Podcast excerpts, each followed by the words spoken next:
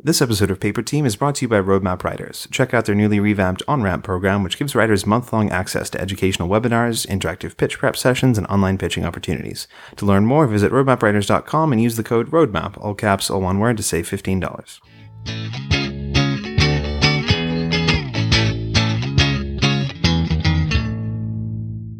Welcome to Paper Team, a podcast about television writing and becoming a TV writer. I'm Alex Friedman, aka TV Calling.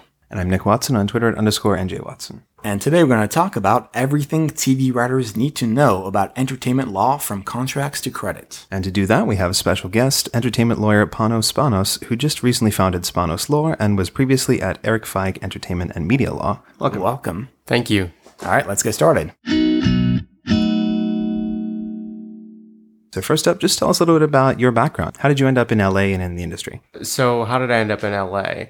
I actually married an actress and followed her out to Los Angeles. It's a little bit of a backstory, but I met my wife in New York City, and I was still in law school in Buffalo, so we made a little pact. She was going to get married to me and follow me to Buffalo for a year while I finished law school, and we would move to a major metro where she could act. And she'd already done New York, so we said, all right, let's pick a new city together that neither of us had done. And LA was on the list for both of us, so we packed our two cars, our two cats, and we... We drove on down, a little bit of a hope and a prayer. We found our place, we found our jobs, and we moved from there. What drew you to entertainment law in the first place?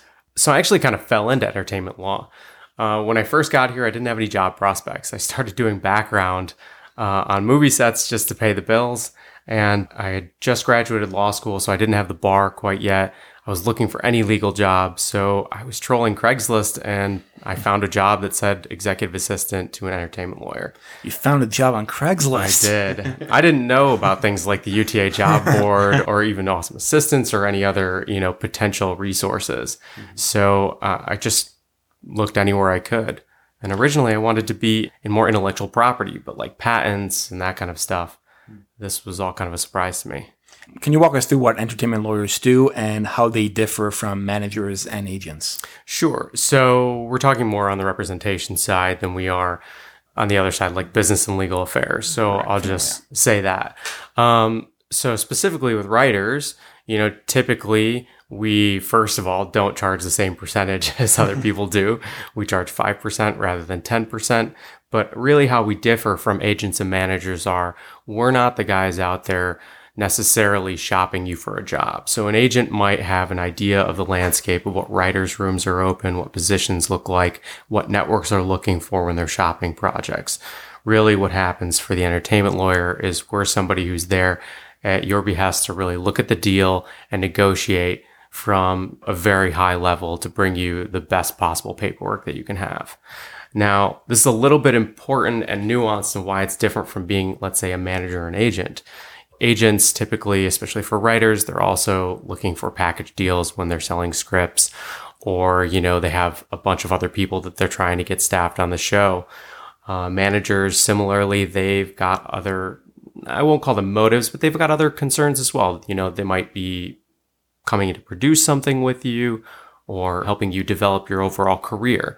So the lawyer who doesn't kind of have those other interests, like myself, can take a bit more of a straightforward approach to what is the very best thing for this client on this deal. And we use a different set of relationships. So where agents and managers really have the relationships at the creative side, we have great relationships at the business affairs level. We understand how the business model of the networks and studios work.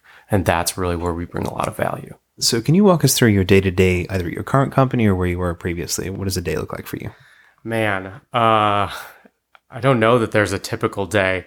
So I do a combination of things. I'm not only a talent attorney, I'm also a production attorney.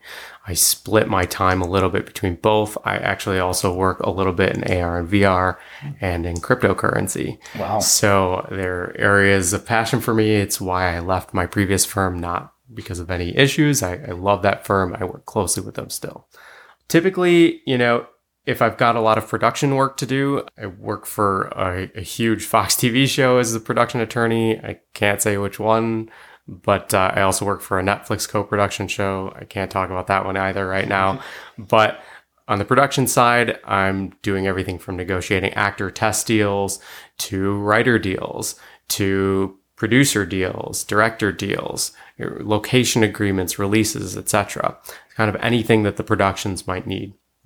On the other side, the talent representation side, it really kind of depends on the workflow. So, I have everything from writers or even friends who are reaching out for a favor saying, hey, I've got a property I want to option. What does the marketplace look like for this? What do I have to think about when I go to approach a meeting with this potential owner of these rights?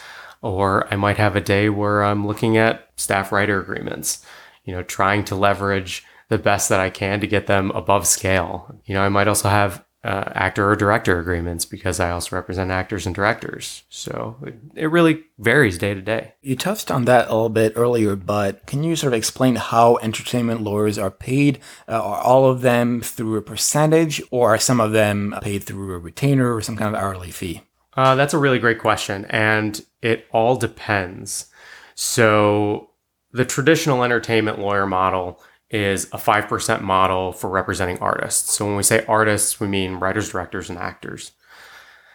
Sometimes, if you're only making scale or if you're really only making very low money, subscale if you're non-WGA or you're not a guild member or one of the various other guilds, maybe it doesn't make sense to have a lawyer, truthfully.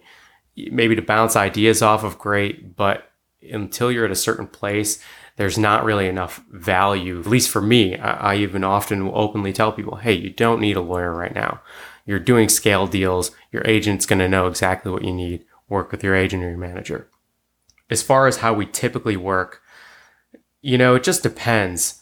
If you are, let's say, a producer, or you're doing something that's more of a producerial capacity, like optioning rights, etc., and we don't have like a long history of working together, typically that stuff's done on an hourly.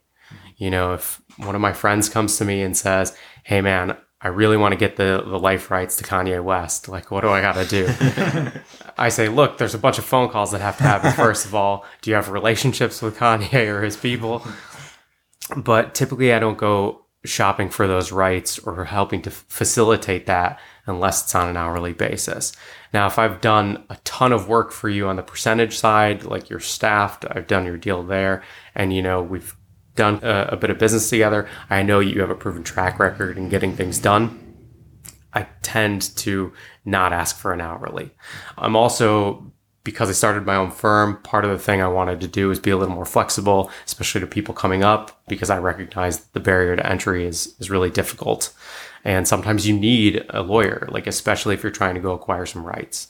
So I've been saying to people that, look, if you can show me your tax return from the last year that says you're making $50,000 or less, like, I'll do it for really cheap. We'll do like a third of what my normal hourly would be. And, that means that you have some skin in the game, so you're not necessarily wasting time to like get something done, but also that you're going to still get something of quality. So what do you think is the biggest misconception that people have about entertainment lawyers?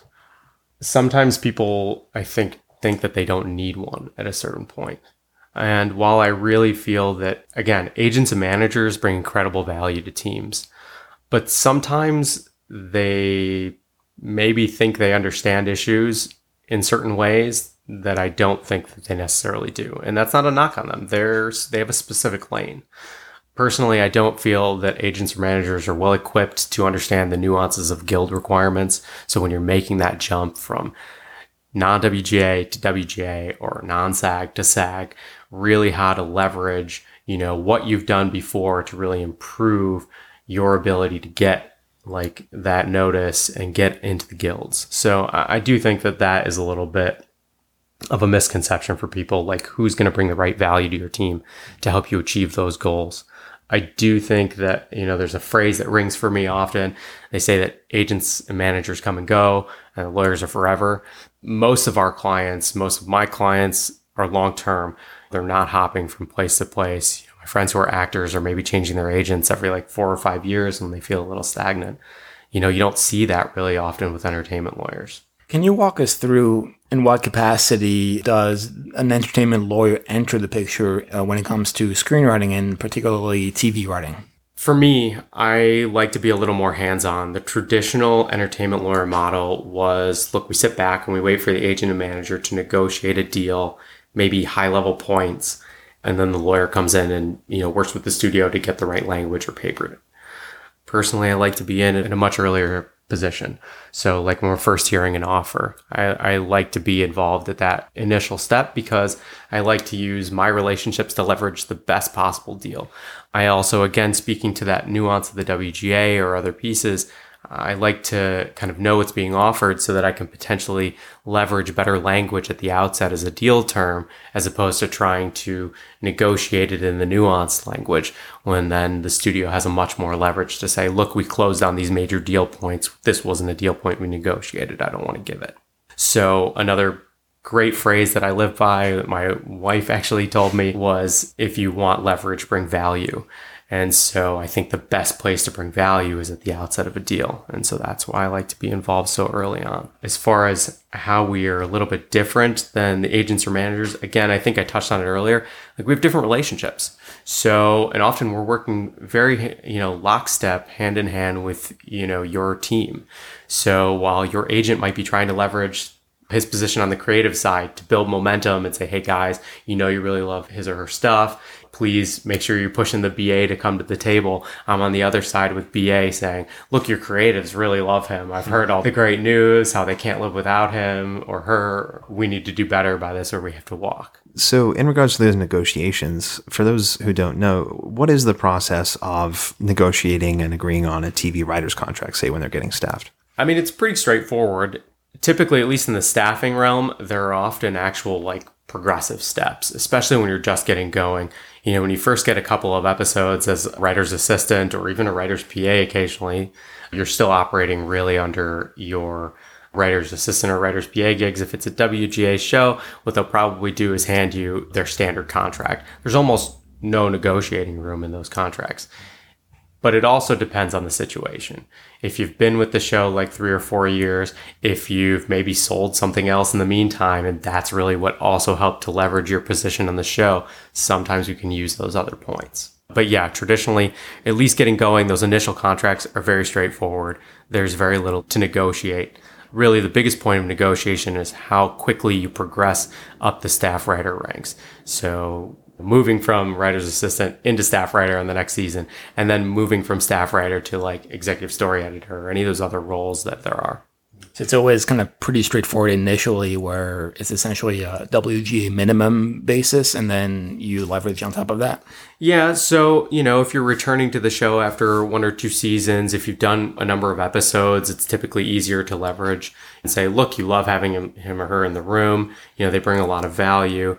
We've got to bump their title a little bit better and try and maneuver in such a way that you're bringing either better credit or better dollars at the end of every season.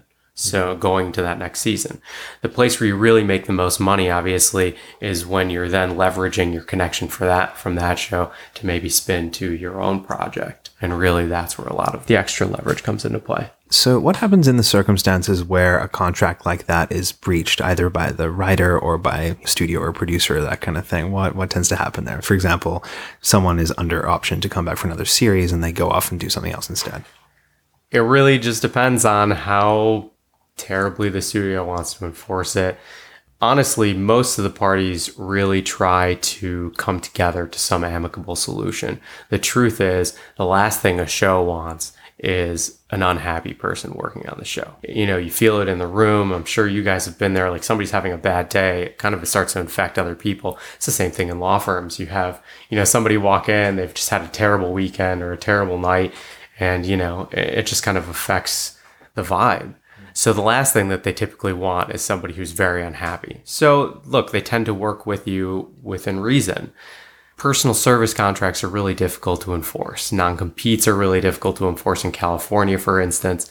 So what's going to happen? It kind of varies. Again, could they sue you? Of course they could. They can try to. They can try and tie you up in court. Do they want to? Maybe, maybe not. It really depends on the person of the studio. So let's say a TV writer is repped by an entertainment lawyer. How can that person best use his or her lawyer in his or her case? I'll be honest. Typically, don't take on a lot of TV writers at the outset, especially when they're just getting staffed. I go back to what I was saying before about, you know, wanting to bring actual value to the team and make my 5% worth it. So if all they're, you know, depending on the studio, if all they're really doing is giving you staff writer deals, there typically is a very logical progression in how the show has set out. You know, if you're a first year staff writer, here's what you're getting. If you're a second year staff writing, you're getting a bump. There's not a lot to do there. I have a few developmental writers who are in those positions that I work with. And even then, typically we're not doing a ton of their negotiating on that. The agent or manager is leveraging as much as they can. And if we can help, we step in. But I'm involved because I like some of their writing in other capacities. Either they're selling shows on the side to other people or they're selling features. So, I mean, the truth is I only really want to be involved when I can bring the most value. So to leverage your attorney, look, when you're at a bigger state, meaning you're at that executive story editor level, you're starting to move up into maybe some kind of co-producer level or like close to a showrunner's level or an assistant showrunner level. That's really where we're starting to bring a lot more value. And that's where I recommend bringing us in. Also on the feature side, that's really where I feel like we bring a lot of value, whether it's WGA or non-WGA, I do feel like we can use a lot to help get you there. On the topic of contracts, what do shopping agreements and option agreements look like for screenplays and how do they work? Okay, so that's a great question. Shopping agreements and option agreements are really similar in scope and like what you're trying to achieve, but they're different in function. So what do I mean by that? So a shopping agreement is typically nice because you're not necessarily ponying up any money. Okay, you guys are going in as a partnership, and let's just use an example. Let's say you wanted to shop My Life Rights, Nick. Mm-hmm. You're like, I want to go develop this into a screenplay, and I want to go sell it at a studio or pitch it as a concept. And the shopping agreement, you're not paying me anything for that. So typically the range in time is between 6 months and 24 months on the shopping period. 24 months is really long. 6 months is pretty short. If you have to write a script, maybe we say 18, give you 6 months to write it, 12 months to shop it. Okay.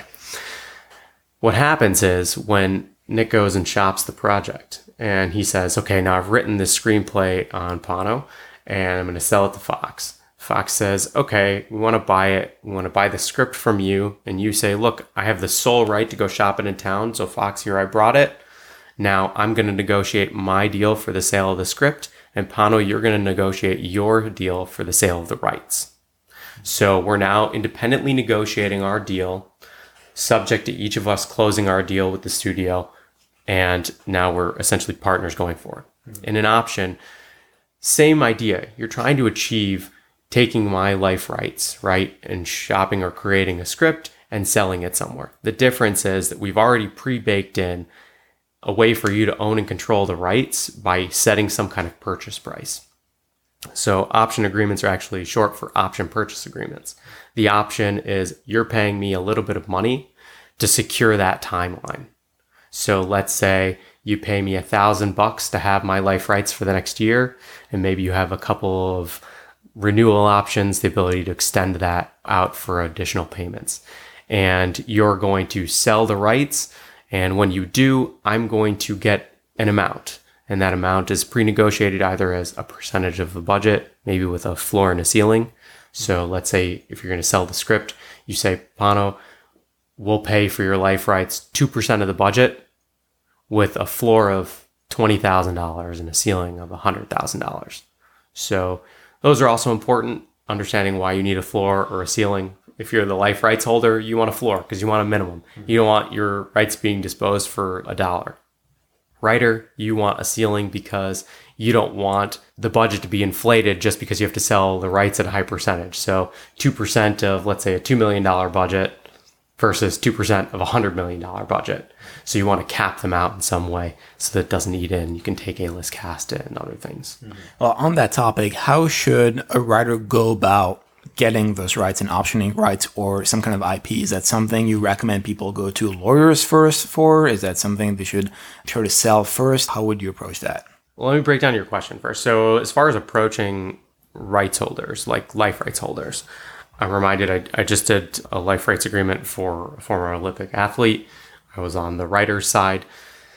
Man, honestly, the best way is whoever has the best relationship with the life rights holder to approach them about that. So there's two pieces. A, you know, getting the person whose rights they are very excited about that.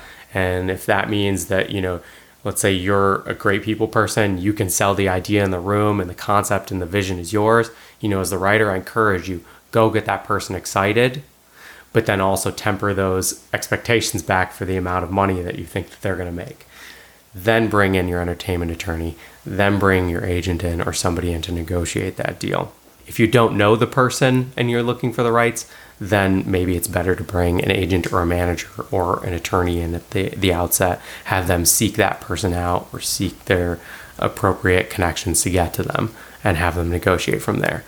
I really caution like people negotiating at the outset. Understanding the marketplace is really difficult. So it really helps to have an agent, a manager, or a lawyer when you're negotiating the deal points. How many months? What's the purchase price going to look like? What kind of reversion rights you could expect? Meaning, like, could they get those rights back? For how much, etc. Yeah, I think it's really important to have somebody who understands the marketplace on your team before you do that. You mentioned kind of understanding the marketplace. How do people go about doing that? Essentially, how do you survey what's going on in the industry at this point and turning that into useful information? I think it's actually a bit difficult for writers because writers are in their lane. You know, they're developing and maybe they're reading a lot, but typically I don't think that they're seeing a lot of the back end of the deals that are happening. And that's why I was saying understanding the marketplace might be a better role for an agent, a manager, or a lawyer. You know, typically I'm doing somewhere in the nature of 50 to 100 option or shopping agreements a year. So those vary obviously from like book option agreements or life rights agreements, etc. So I can really try and look at other analogous properties that I've seen, either people based on their stature, books based on their publication statistics, etc., that I think are very beneficial. And that's how you use either a lawyer or a manager or an agent to survey kind of the landscape. It's really just about their experience, getting to see that volume of different deals and knowing also what the studio's appetite is going to be. For instance, if you promise somebody $1 million for their life rights, you may never be able to shop or sell that project because there's not a studio in town who picks it up. Again, it depends on who that person is. And can you speak to the unique specificities of selling a TV show as opposed to a feature film? It's a huge question the way that you post it. I mean, there's a lot of different considerations. The credits are different. The money is different. Even approaching different networks or different studios, it really varies. It's just, I think a little too broad for me to answer effectively. From the perspective of the writer, what do you think a writer trying to sell a TV show can use his or her attorney in the best way possible? What would be sort of the questions they should be asking? What should they be worrying about in the sale of a TV show? So, I mean, that's why you have those people on your team, is to worry about that for you. Really, for me, the biggest concerns that I'm always looking for in the sale of anything, whether it's TV or feature, are the rights that are granted, the rights that are reserved, the credit, and the money, right? I mean, those are the major terms anyways. If you're WGA, you know, I'm worrying about making sure that you're getting the best deal to improve your quote, to make the next sale even better than this one, or to, you know, also consider maybe your relationship at a place. So maybe you're giving a little bit less on this deal, or getting a little bit less on this deal to get a lot more on the backside for another deal. If you're not WGA, really for me, it's about leveraging how to build enough both buzz for you in town, which means placing you at a place where your films are actually going to get made so that you have a better portfolio, and then also using that to leverage you becoming WGA when the time is right. I caution even actors or writers going union too quickly before they've built enough of a rapport, because it may actually hinder you finding a job later. Both of those markets are very saturated, whether it's WGA or not. So if you have ins to make non-WGA projects or non-union projects and you're not union, then it may behoove you to stay in that lane for a little while, build the buzz you need so that you can then use that as a springboard for when you jump to WGA to command more volume, to command more respect, which also translates to dollars. So speaking of credit, are entertainment lawyers involved with credit arbitration on scripts? And if so, how does that process work? So we are, but typically it's not your traditional transactional entertainment lawyer. There are very specialized people who come in for credit arbitrations. I'm reminded of a couple that a few of our clients have done. One of our client who wrote a script for Disney, one of our clients who wrote something for Legendary. They both had WGA credit arbitrations in the last year. They both brought on an independent advisor for that. I believe that person in both cases was an attorney, although they were two separate individuals, neither of them acting as attorneys. They're just consultants. They understand that credit procedure really well. I think that if you truly stand to potentially move your credit from a shared to a sole credit, it's extremely important to have those people. If there is a potential for your credit to kind of be extinguished, meaning that you don't necessarily qualify for shared credit, or maybe you've only done a very minimal change to the script, which maybe doesn't warrant you being in the three named writers that receive credit on screen, then I think that it's very important to have somebody. If you don't stand either one of those situations, then I think it's not necessarily as important. But knowing when you're in one of those situations is hard. So you may need to just consult with somebody at the outset. And for those who are not familiar with that process, can you walk us through what that credit arbitration looks like? I think it's more important to maybe take a step back and understand how credit is assigned to begin with. So typically what happens is a production, after either an episode has been shot or after a movie has been shot, they submit what is called a notice of tentative writing credit to the guild if it's a WGA show. So we're only talking WGA for a moment because non-WGA, typically it's built into the deal how credit's going to be assigned. So we'll leave it at that. For WGA, again, that notice of tentative writing credit, it gets submitted to the guild and it gets submitted to all the writers, anybody who wrote. Everybody kind of takes a look at it. And then they say to themselves, well, okay, there are certain contributions that you would make to a script to maybe get you a certain amount of credit. Guild has a bit of an opaque internal process. Okay, so the outset, what they do is they take whatever credit is submitted in that notice of the tentative writing credit at face value. They say, okay, the production said, here are the writers, here are the credits that we're assigning to them. We'll go with that, unless somebody brings a dispute. Essentially what you do is you file with the guild and you say, I'm disputing this credit. You lay out the criteria that you're disputing it for, whether it is like you feel my contribution was better or more or greater. And then what happens is the credit arbitration process. All versions of the script get submitted. They take a look at everybody's contracts, which are also filed with the guild as it is, because every guild production has to file the WGA contracts of their writers with the guild. And the guild starts sifting through it. They impanel three members. I believe it's a three-member panel that they impanel, which are also three writers who are WGA. It comes from a giant list of people. You, in that process, will get a copy of the list as a writer, and you'll get to strike several names from the list. The last time I saw one of those lists, it was like 8 pages long, 4 columns each. Of just names. And we had our writer go through and say, hey, are any of these people in here who potentially may not like you or have a reason not to be fair about you or who know you, who would be partial? And we would ask for all of them to be stricken so that it would be as impartial as possible. Is it kind of like a jury duty thing when these people get summoned up for it? Yeah, and a little bit. I like that. That's a great analogy. So then, obviously, everybody brings their evidence and the WGA makes a determination. I believe that there is an appeals process as well, but I've never had to actually deal with that. I'm not sure what the success rate would be for that either, because essentially you're impaneling the same people. It's not like you're getting a new jury. You're getting the same guild to look at the exact same information a second time. Do you know the threshold between solo credit and shared credit? I don't offhand. It's defined in the MBA, and that's the best part about being a lawyer is you don't have to have every number or statistic on hand. I don't personally memorize, the WGA schedule of minimums. I just know where that resource is, and I think that's probably the most important. Trying to pull things out of your head, that's how mistakes are often made. This is a very technical job, and I like to be very technically proficient. So I go right back to the resource every time. So I think a lot of writers are worried about this idea of having their scripts or ideas stolen. Now, what is the reality of that? And if it's an issue, what can those writers do to protect themselves legally? I think that's a great question. It came up even as recently as yesterday with a cousin of mine and with my wife. We were discussing, hey, if I submit something to this smaller production company, could it potentially be stolen? Often this is why production companies won't take direct submissions from unknown persons. Person A, Joe Schmo, emails their general email of Crypt TV, let's say, and they say, here, consider my idea. Usually Crypt TV says, thanks, we've deleted your email unread.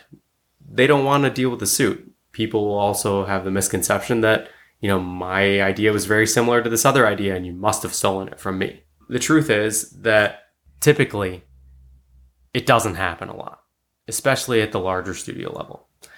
Does it happen? Of course it happens sometimes. It's often very difficult to prove. And so the best protections that you have are using either an agent or an attorney to submit it.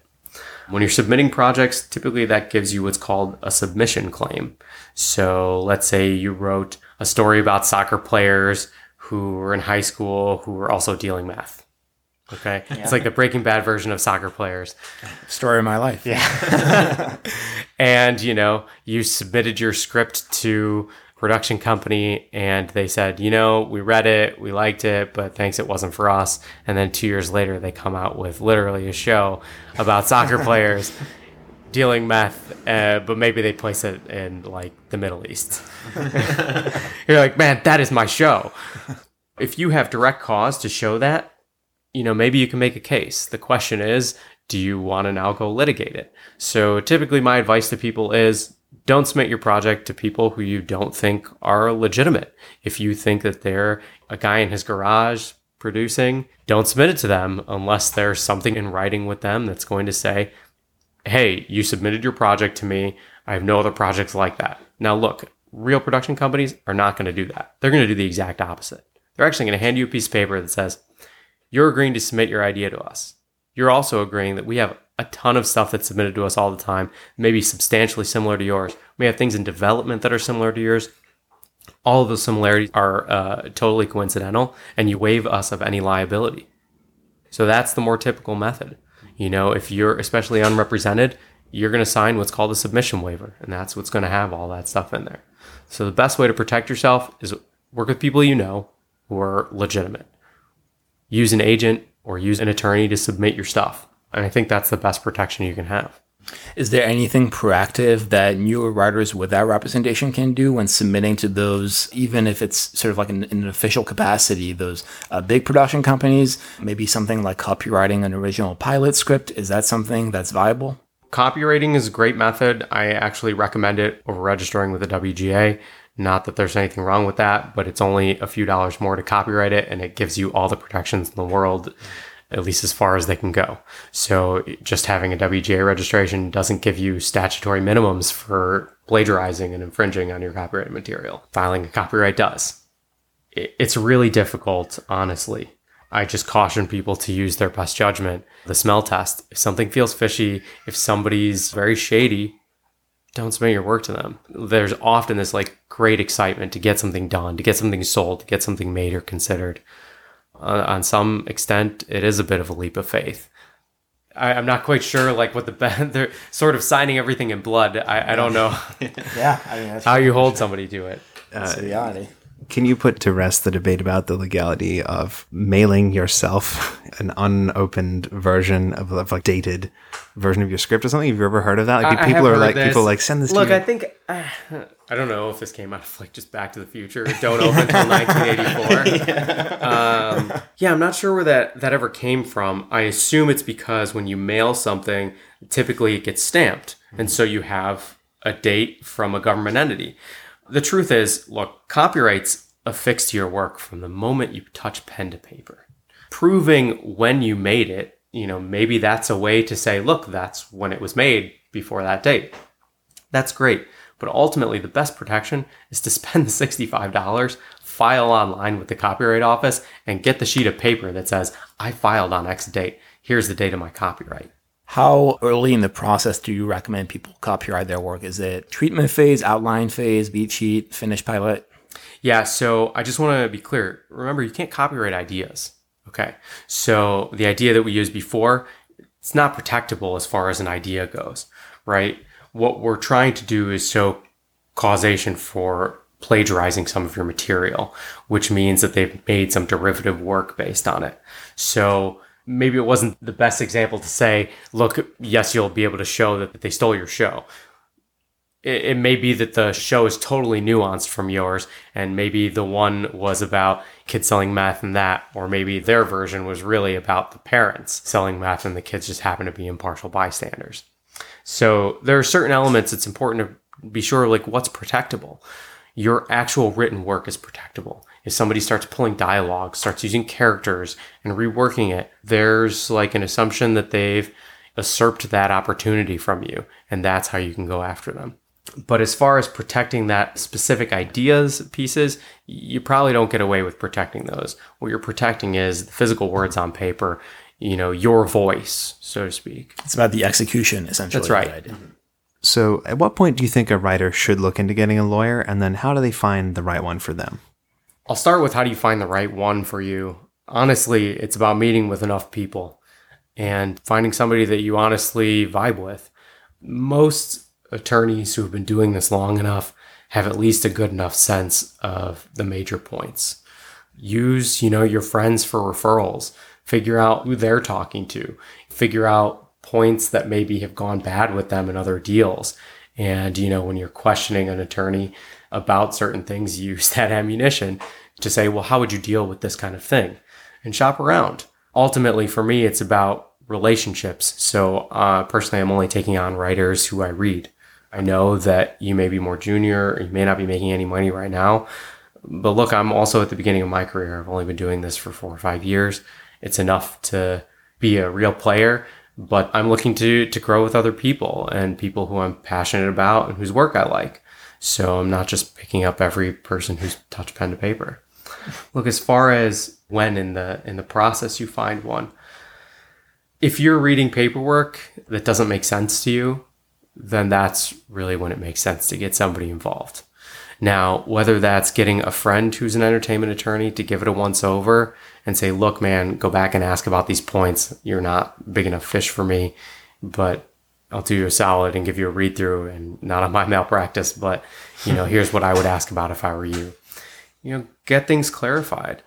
Probably as early as you can. If you have to shell out a little bit of change to get it done, it may save you a lot of heartache or loss of profit later. It may put you in a better position. You know, spend $50, $100, $200, $300, $400 to get a single contract reviewed. If it's a 50-page contract, don't expect that you're only going to get out the door paying $200.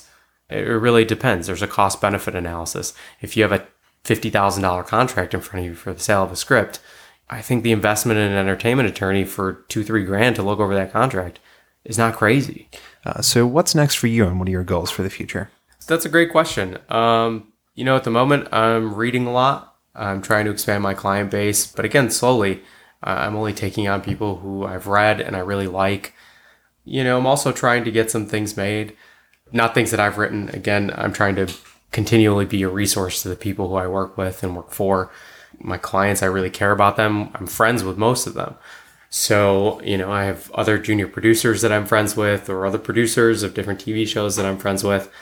I really love to take scripts that I've read that I'm passionate about and try and put them at the right place. Whether that means getting another buddy across town who's in development to read something for them, obviously with the permission of my clients, you know, with the hope that that might spur a conversation somewhere, or might get a general, or, you know, it might bring that next step for their career. Because I really know that, you know, helping the artist kind of advance is really how my career will also grow. And I'm married to an artist, so I'm really about the art. All right, before we go, we have some final questions for you. Number 1, what TV shows are you watching right now? I'm watching Breaking Bad right now. Believe it or not, ooh. I never finished Breaking Bad, and my wife had never seen it, so I'm watching that. I'm also watching season 2 of the Ozark. Gosh, what just came out? Iron Fist came out the other day, so I want to watch season 2 of that. I read really a lot. That's where I get a lot of pleasure. I don't know if you guys are into online web serials, but Worm has been like traditionally the best one for me. It's 10 years old. That, yeah. I've read it twice. It's 1.5 million words. It's the equivalent of like Game of Thrones times 2. And it's phenomenal. It's crazy. I know the writer. He's a gentleman who lives up in Ottawa.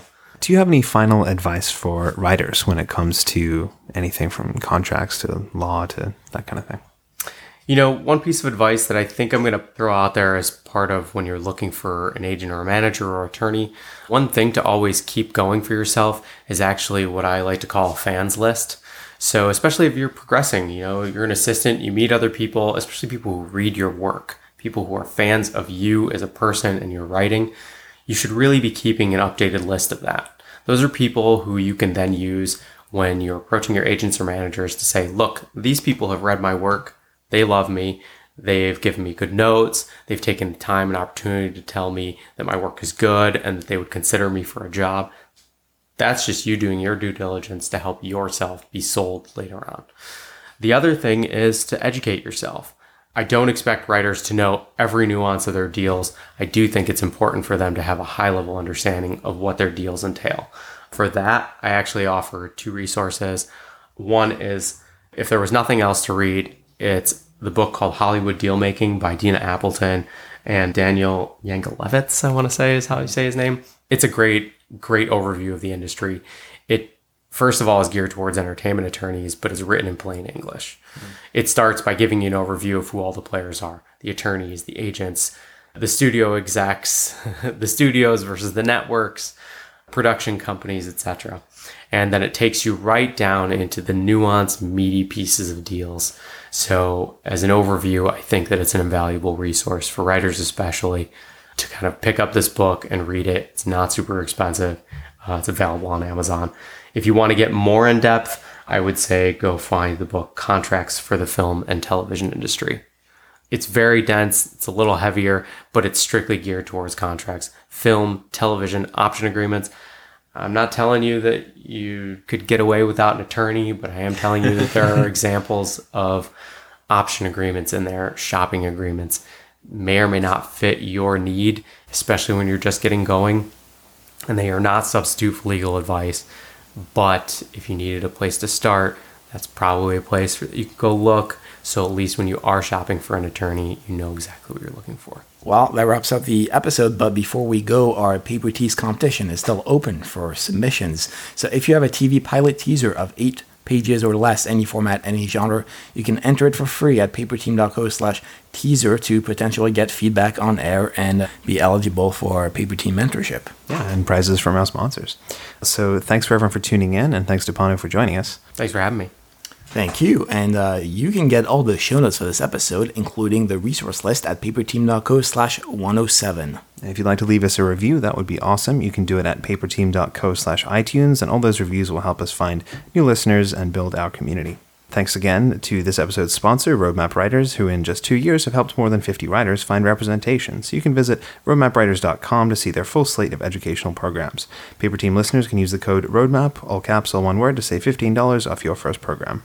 And as always, I'm on Twitter at TV Calling. I'm at _NJ Watson. And where can people find you, either on social media or perhaps, you know, if they're looking to employ your services? Do you have a website or anything like that? Yeah. If you want to get in touch with me, you can either hit me up through Instagram or Twitter. I think on Instagram, it's at warmonger0.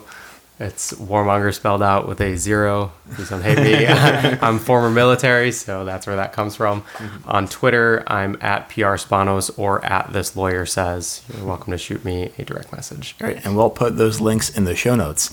And if you have any thoughts, feedback, ideas for future episodes, you can send them to ask@paperteam.co. And next week, we are actually taking a break for Indigenous Peoples Day, but we'll be back on Monday, October 15, with an episode all about TV writer reps, the other kind of reps. We'll be doing a follow-up to our 101 overview, as we'll dive into the best ways you can make the most out of your manager or agent relationship. All right, we'll see you guys then. See you then.